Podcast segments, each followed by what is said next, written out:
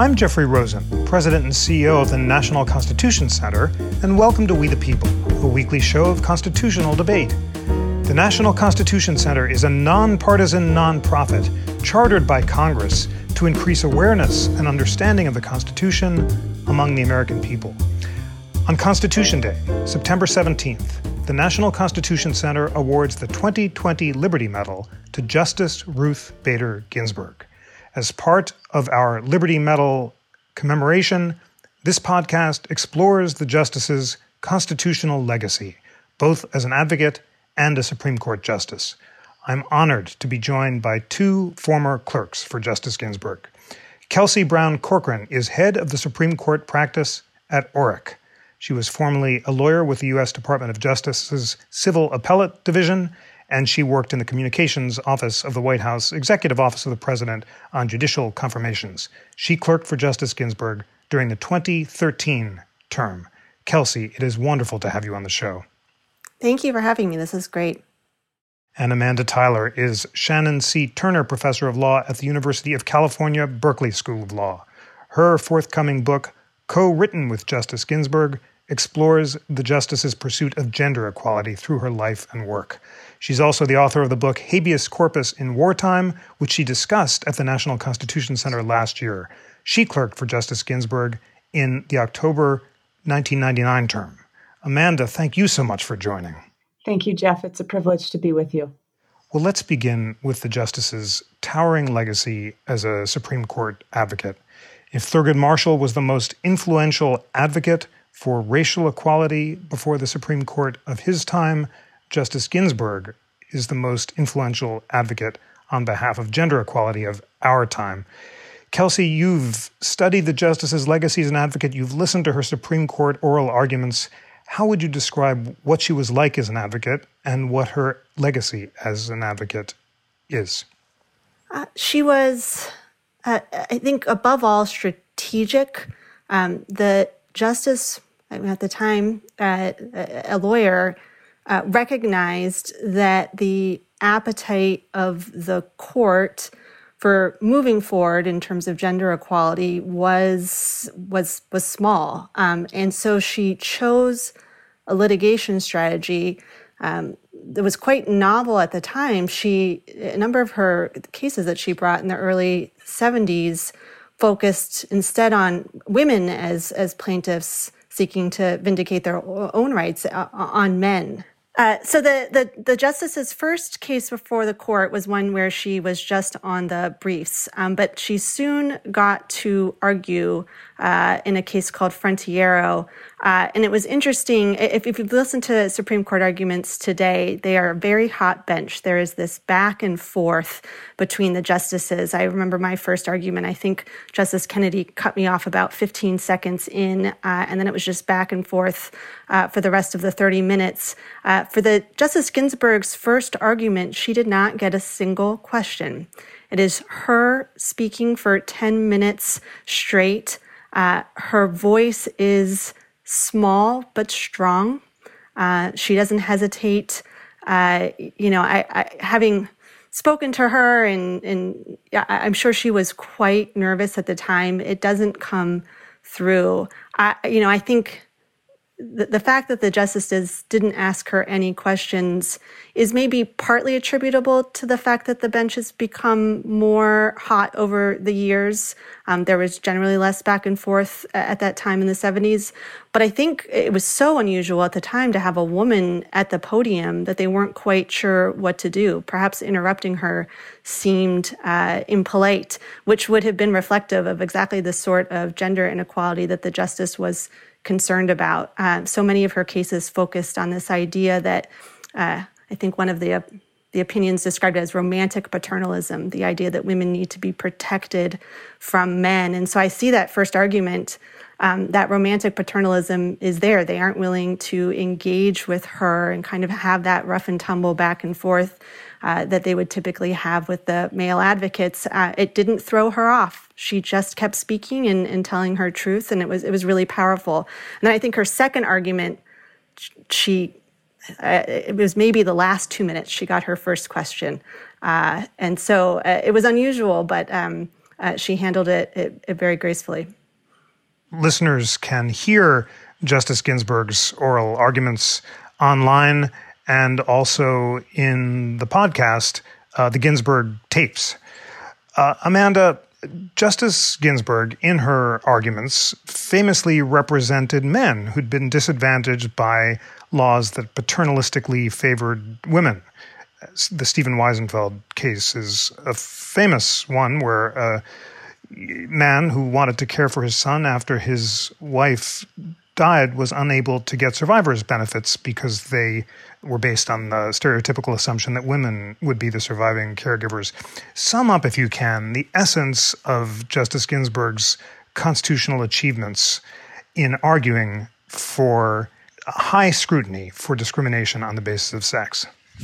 You have to take the long arc of studying the development of how the Constitution was thought to apply to gender discrimination in the period leading up to when she became an advocate. So it wasn't long before uh, she was born that the Supreme Court had issued opinions saying that women really didn't have the temperament to be lawyers, never mind have equality under the law.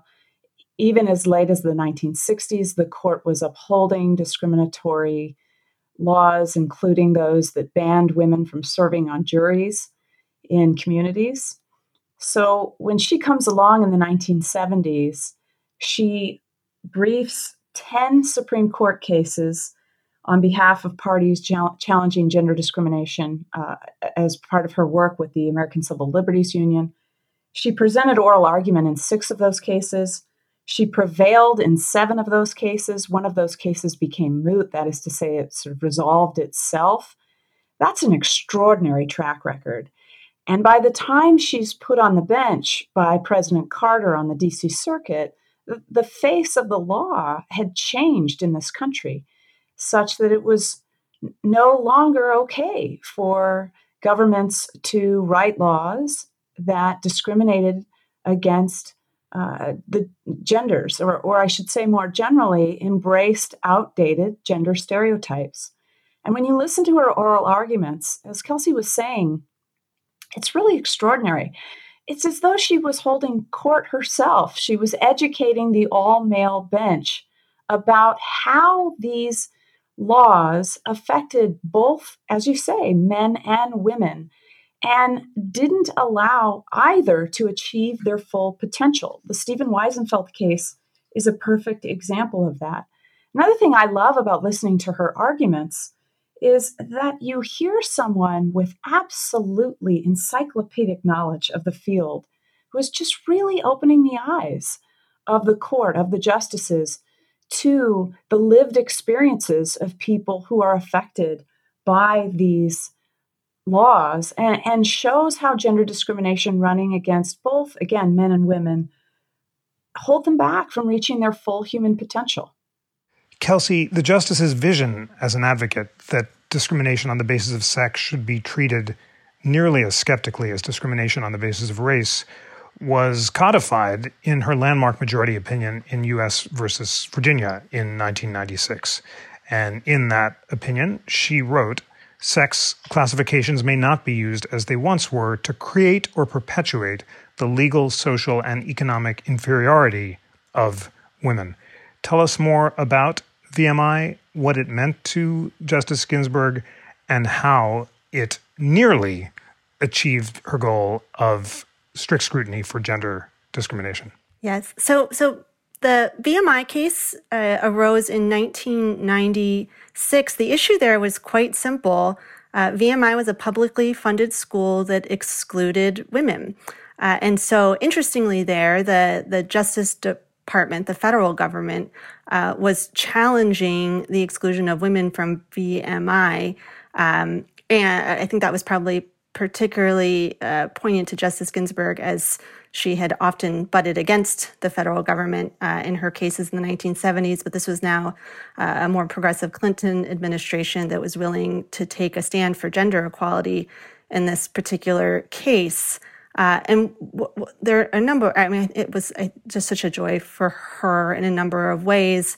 Um, ultimately, she was able to write a majority opinion uh, that uh, a seven to one decision. I think Justice Thomas was uh, recused from that case because his son was at VMI, uh, and Justice Scalia dissented.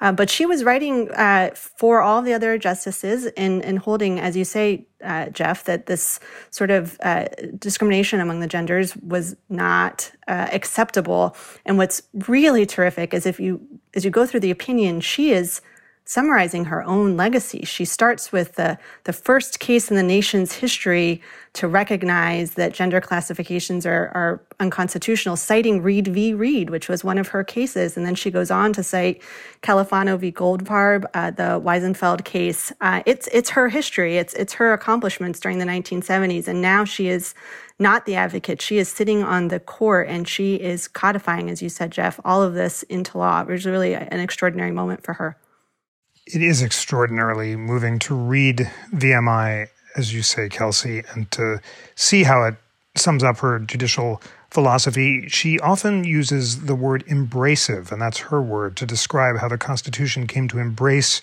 previously excluded groups. And in VMI, she says, a prime part of the history of our Constitution is the story of the extension of constitutional rights and protections to people once ignored or excluded. The Virginia Military Institute's story continued as our comprehension of we the people expanded. Uh, Amanda, tell us about the Justice's vision of a more embracive or expansive conception of equality coming to embrace previously excluded groups and how that uh, is so beautifully expressed in VMI. I think that is the animating theme of her life's work. It is building that more perfect union. Her work as an advocate was to bring attention to the fact that women too are protected by the Constitution. And her work on the bench has been to bring light to the fact that it's not just for women, it's not just for men, it's for all races. Uh, it, the Constitution governs immigrants and it protects people, both rich and poor, working class and highly educated. I think when the dust settles and we go back and we read her opinions from a long, I mean, we're now, I think, in the 28th year she'll be starting her 28th term on the court. When we go back and we review all of her opinions, what we're going to see is someone who understands lived experiences of a very broad swath of American society. And she's been working tirelessly to make sure that the Constitution leaves no one behind, that it is everyone's document and it belongs, as you say, to we the people. Understanding lived experiences, that's such an important aspect of her legacy. And for her, the plaintiffs in these cases were never abstractions. They were real people who she got to know. She became close to Stephen Wiesenfeld. She performed his second marriage when he found the love of his life, and she also married his son, Matthew. She kept in touch with all the plaintiffs in the cases, and for all of them, there was the goal of creating what she called full citizenship stature, equal opportunity to aspire, achieve, participate in, and contribute to society based on their individual talents and capacities. That's a quotation from VMI as well. Kelsey, on the on the court, the Lilly Ledbetter case is uh, one of the w- most well known examples of a statutory case. In other words, not interpreting the Constitution, but a federal statute, where she insisted on equal treatment for women. That was in a dissent, but it was eventually codified by Congress when Congress overturned the majority opinion in Ledbetter. Tell us about Ledbetter and, and how it expresses the justice's uh, judicial philosophy. Yes. So I, I, as you said, I like to think of Ledbetter, and I think this is fair, is, is a victory for the justice, one of her great victories, even though initially she was writing as a dissent. So this was a statutory case um, under Title VII, the federal anti-discrimination law, where Lilly Ledbetter uh, uh, had been working in a factory with mostly men, uh, receiving her paycheck. At some point, she gets an anonymous note letting her know that for years she has been paid significantly less than the men doing uh, the same job as her. So she brings suit. Uh, and the question is can she recover for discriminatory paychecks going back to, to when that started, or is she limited um, to the most recent paychecks because uh, she she missed the boat in terms of uh, of suing promptly with respect to the earlier uh, paychecks. And the majority opinion there holds that she is shut out of, of bringing suit with respect to the earlier paychecks. Uh, and it says, you know, if you read the majority opinion, it, it, it sounds very simple. It says, well, you know, she should have brought suit earlier. And what I love about the justice's dissent, Jeff, what you said a moment ago about her um, focus on lived experiences, she speaks very clearly uh, and precisely about what it would have been like to be Lilly Ledbetter. She receives her check.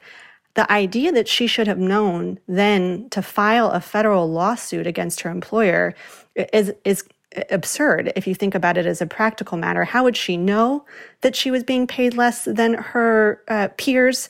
How would, uh, or, or, even to file a lawsuit against your employer is so aggressive. So of course she would have been concerned about doing something like that. Uh, and and ultimately she points out all of the practical difficulties with the majority opinion and concludes this can't possibly be what Congress intended when it enacted that law. And soon after President Obama was elected, uh, Congress uh, amended Title VII to make clear that what Justice Ginsburg had described in her dissent was, in fact, what Congress uh, intended the law to do. So it, was great. She, she refers to the dissenter's hope uh, that, that she often carries, which is the idea that uh, what she writes in her dissents will eventually become law. And that was a, a great example of that. What, what, a beautiful phrase, the dissenter's hope.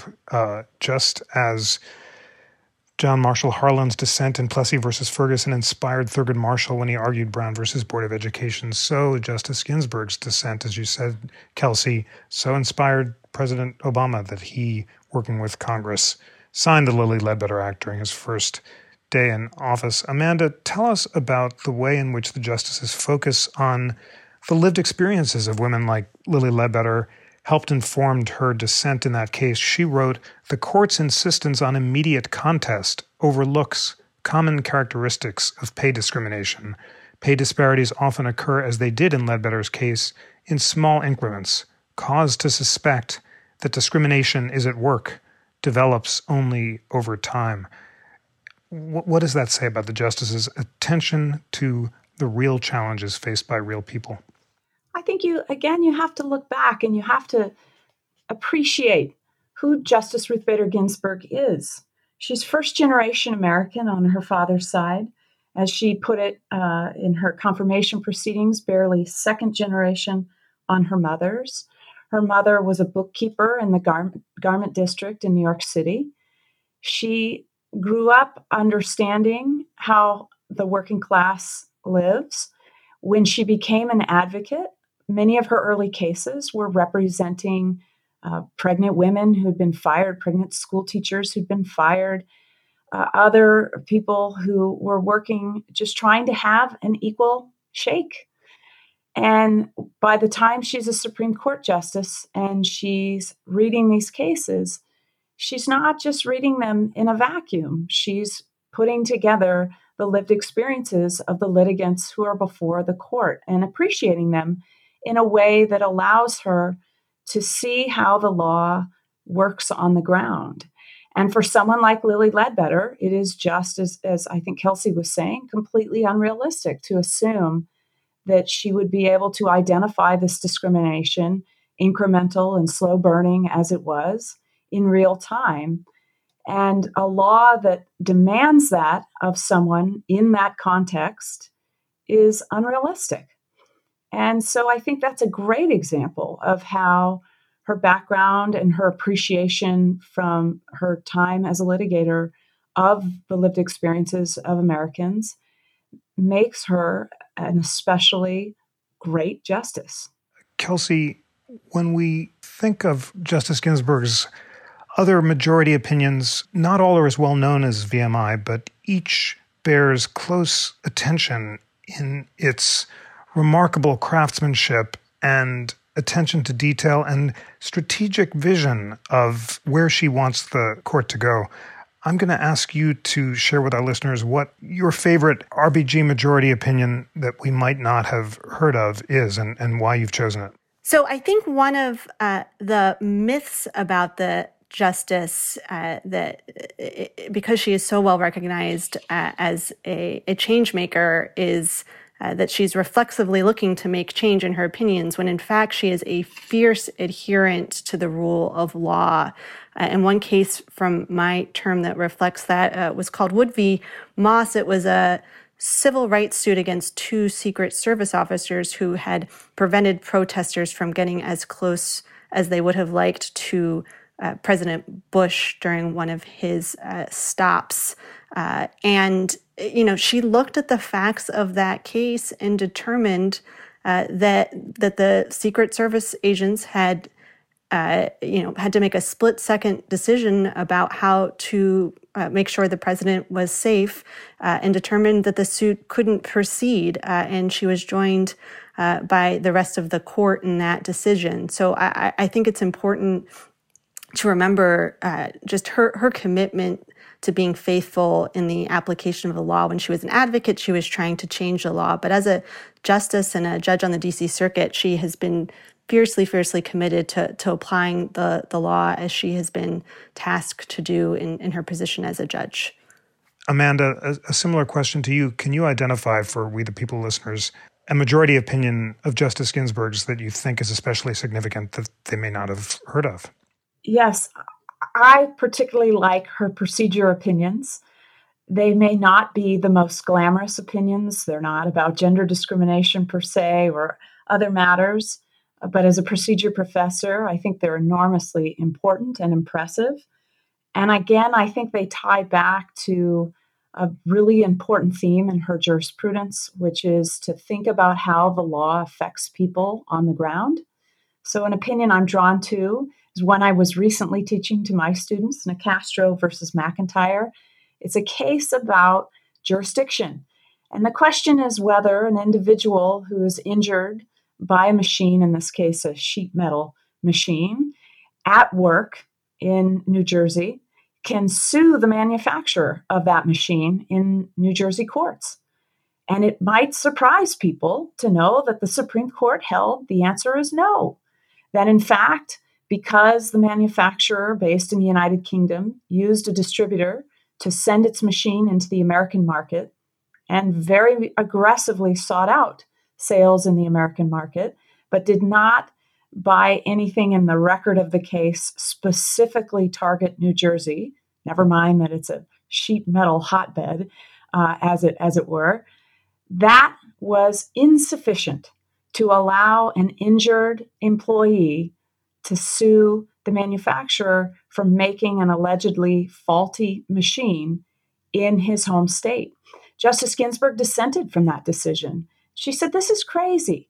She relied on extensive case law going back, explaining, as it were, almost lecturing like the former civil procedure professor she was or is, her colleagues about how the law had developed, how we had allowed over time, or the court, I should say, had allowed over time litigants to have greater freedom in choosing where to sue tortfeasors among other defendants. And she explained how in Europe there would be no question that Mr. Nicastro would be able to bring his suit in his home state where the injury took place. She explained how, if you peel back the issues in the case and look at other doctrines that are applicable, like choice of law doctrines, of which she is also an expert. New Jersey law would probably govern the dispute. And so she asks, after all of this, how can it be that we would say to Mr. Nicastro, injured on the job, gravely injured on the job, that he has to go to England to sue this manufacturer when he was injured in New Jersey? That doesn't make any sense. And in a in an opinion that really reads at the end a lot like the Ledbetter case. She says because her fellow court members, six of them, were splintered as to reasoning in denying jurisdiction for Mr. Nicastro's suit in the New Jersey courts, she says, I am heartened that there is no full opinion for the court today, and that hopefully we can revisit this issue and sensible minds will prevail in the future. So she is ever hopeful, even when she loses. And that's one of the things that I love most about her as a justice. Thank you for telling that wonderful story of hope and of the importance of civil procedure to her jurisprudence, which really exemplified her extraordinary focus and attention to detail to make the law work for individuals. Of course, it's remarkable to reflect that she wrote the definitive casebook on civil procedure in Sweden, uh, published in 1965, which she wrote after teaching herself both Swedish and civil procedure. And as all of us who've had the privilege of working with the justice know, her extraordinary attention to detail, to every comma, to every adjective, to every word, her astonishing focus, the fact that there is not anything that escapes her eye is a signal of her complete engagement in the law and what makes her one of the greatest advocates and, and, and lawyers of her time. And civil procedure is a great example of that. Well, let's turn now to the better known face of Justice Ginsburg. Uh, that's the notorious RBG, the dissenter who writes fiery denunciations of the majority, who's become a pop culture icon, who's inspired pop art and t shirts and bobbleheads and, and memes. Kelsey, I, I, think you joined the court and clerked for the justice just after she became uh, an internet sensation uh, after her dissent in the Shelby County case. Tell us about what it was like to observe that transformation, and then and then tell us about how that Shelby County dissent came to exemplify the the dissenter now known as the notorious RBG. So this was June of 2013, uh, and the majority of the court held in Shelby that uh, essentially that because the Voting Rights Act had been so successful in preventing discrimination uh, in uh, particularly racial discrimination in, in access to the, the polls, uh, the, it was no longer constitutional and that they, they were going to strike it down. Uh, and the justice uh, wrote a, a, powerful, powerful dissent. Uh, you know, she's she usually speaks. She's a beautiful writer, but she's not one for for lofty rhetoric most of the time. She wants to plainly tell you the facts and why the majority is wrong. In this opinion, she had this wonderful line where she says striking down the Voting Rights Act because it's been too successful is like throwing away your umbrella in a rainstorm because you're not getting wet. And it was this moment in history uh, where the idea that the Supreme Court was interfering with the voting rights uh, in this way that was highly impractical and going to, as we saw over the years that followed, have uh, extraordinarily harmful consequences for minority voters. Uh, she was. Uh, it, it, resonated, and so there were some students at NYU Law School who read the opinion, and you know, this is they, they, made a meme that had uh, the justice with a drawn in chalk crown on her head, and it said, "You can't uh, spell truth without Ruth." And so that started to trend. And it was shortly after that that uh, another, I think it was an NYU student, gave her the moniker Notorious RBG. And so that I arrived at Chambers for my clerkship maybe a week after Shelby came down. And so it was over the course of the year. She was obviously always well known to people who follow the Supreme Court, but she became a full blown world celebrity um, as that year went on. Uh, and so there were moments where we, you know, just explained who the notorious B.I.G. was uh, and kind of helped understand where these pop cultural references were coming from. But for the most part, it had absolutely no effect on her work. She was singularly focused on the cases that were before her and making sure that she got them right.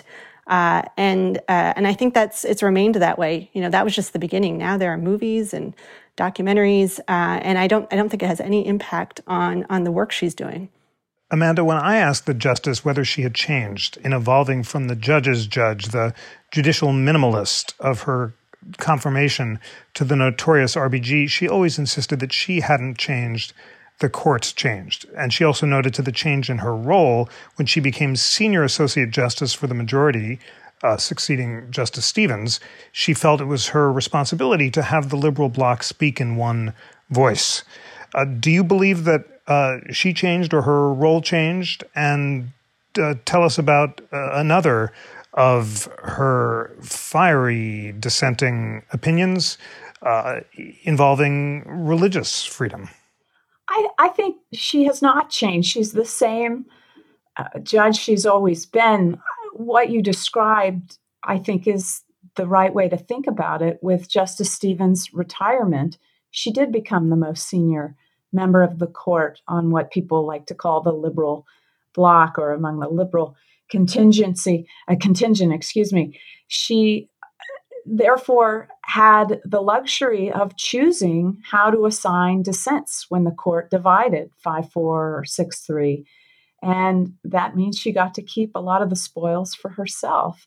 Justice Stevens did that when he was in that position. I remember the year that I clerked, he wrote many of the court's dissents in the 5 4 decisions that came down that year, and there were quite a few. Uh, now she finds herself in the position of getting to choose when to write and when to assign opinions to other justices voting with her. And as a result, we're seeing more higher profile dissents, but her positions aren't any different than they were before. Shelby County is a good example. I would have expected her to stake out that very same position had the case come before the court some years earlier. A case that involves another fiery, as you say, dissent written by Justice Ginsburg that comes to mind to, for me is Burwell versus Hobby Lobby stores. Uh, it's a case in which she chastised really the court's majority in her dissent for having permitted commercial enterprises employing workers of very diverse faiths to opt out of providing congressionally mandated contraceptive coverage based on the assertions on the part of the employers that it would violate their religious beliefs. She goes back, as we've been discussing throughout our conversation, to cases litigated decades earlier and points to the fact that the court has long now recognized that the ability of women to, to control their reproductive lives is essential for their full participation in the workforce and in our society. And so she points to the majority and says, You're not, again, appreciating the plight of the employees in this situation and how, for some of them, this may be the only cost effective way for them to afford contraceptive coverage, which is, of course, why Congress passed the relevant law at issue in that case.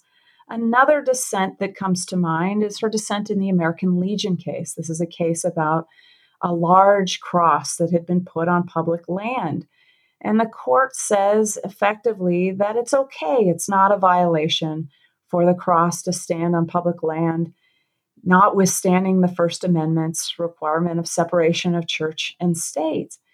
And what I find so powerful about that dissent is that she talks about how seeing a cross like that if affects someone who is Jewish. And again, you get a window into the lived experiences of a group of Americans who do not, uh, you know, wear crosses around their necks. And it, she explains why, for Jewish persons or other persons who are not Christian, looking at a giant cross and knowing that it's on public land is really going to be received in a very different way than it would be received by someone who is Christian. Thank you for those two important examples from her First Amendment jurisprudence, and you capture it perfectly. She, she said in the cross case that the cross is the foremost symbol of the Christian faith, uh, and it, uh, using it as a war memorial elevates Christianity over other faiths and religion over non religion. And in the Hobby Lobby case, she said memorably, in sum, with respect to free exercise claims, no less than free speech claims, your right to swing your arms ends just where the other man's nose begins. Kelsi, Amanda so powerfully gives examples of the justice seeing the other side's perspective in cases involving religious freedom and describing the effects of religious symbols or acts on the minority. Uh, can you give other examples of that and other examples throughout her jurisprudence of seeing the perspective of the affected minorities? the examples that Amanda gave are excellent. I think they're emblematic of the justice's jurisprudence. You see similar themes in the affirmative action cases like Gratz v. Bollinger, uh, Fisher v. University of Texas, uh, and some of the other sex discrimination cases like Vance v. Ball State. What ties all of these cases together, I think, you know, I spoke earlier about the justice's truth telling and why that meme, you can't spell truth without Ruth is is so significant. There is this dominant narrative in the majority opinion in each of these cases, which tells a story from the perspective of the the people with power, right? I think Hobby Lobby is a great example of that. Uh, the focus of the majority opinion is on the owners of this hugely profitable corporation and their religious beliefs and as Amanda said, those religious beliefs are then transferred onto this for profit corporation. And, and now we have uh, corporations exercising their religious rights. And what the justice does in each of her dissents, and comes, she comes back and says, that's, that's not the whole truth. There's a whole nother side to this. People who are being impacted by the laws you are making. And so, as Amanda said, when you look at the Hobby Lobby dissent, she talks about the impact uh, on the employees, these women who can cannot access contraceptive coverage because of the decisions that their employer are making. Uh, and uh, what is so profound about this to me is, you know, I think we're in a moment in our country where we're starting to recognize the other side of the narrative and that the narratives that have dominated throughout the course of history aren't the whole stories. She was doing this 40 years ago, 45 years ago, long before she thought anyone would listen to anything she said, she insisted that she was going to tell the truth about the other side of the story, whether it was the male caretaker uh, or the um, uh, the pregnant school teacher. She was going to tell that story, and she has continued to do that for 45 years.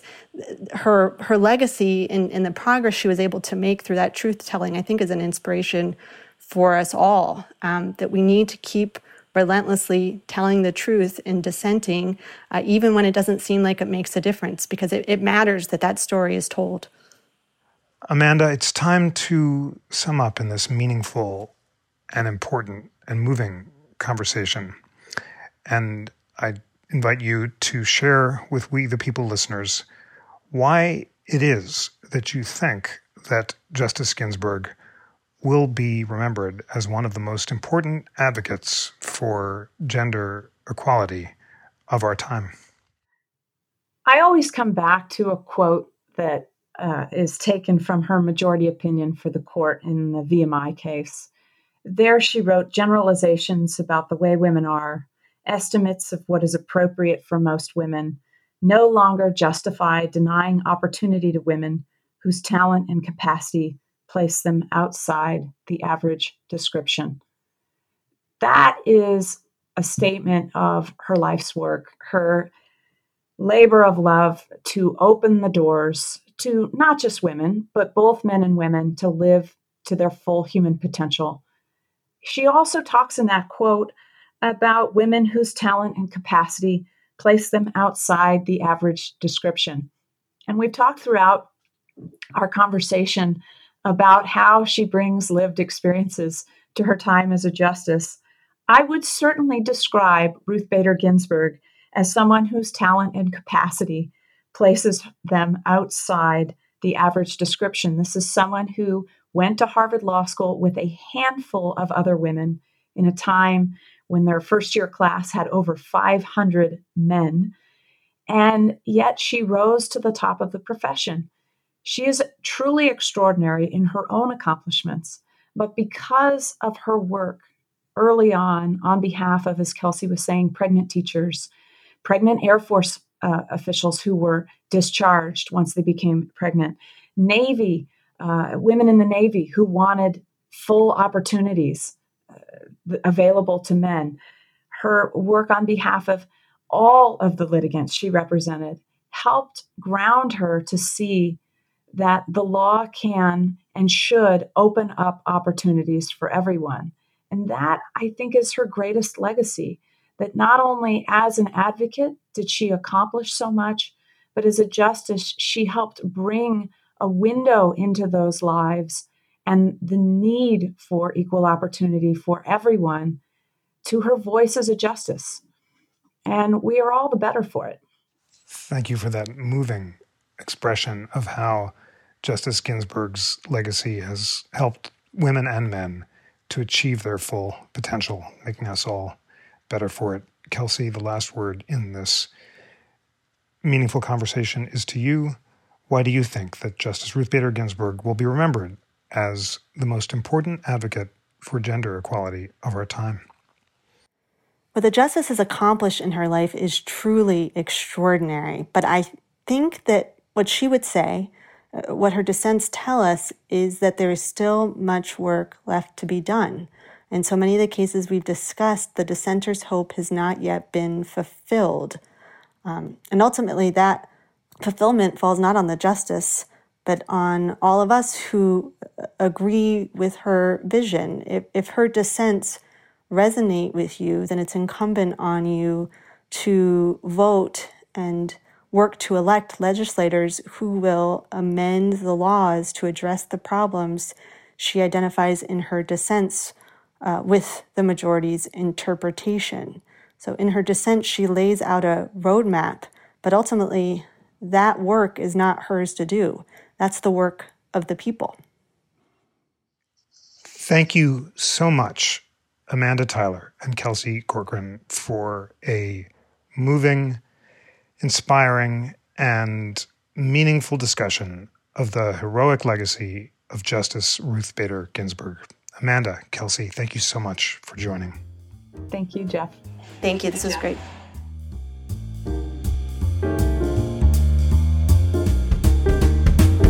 Today's show was engineered by Greg Scheckler and produced by Jackie McDermott. Research was provided by Grace Zandi and Lana Ulrich.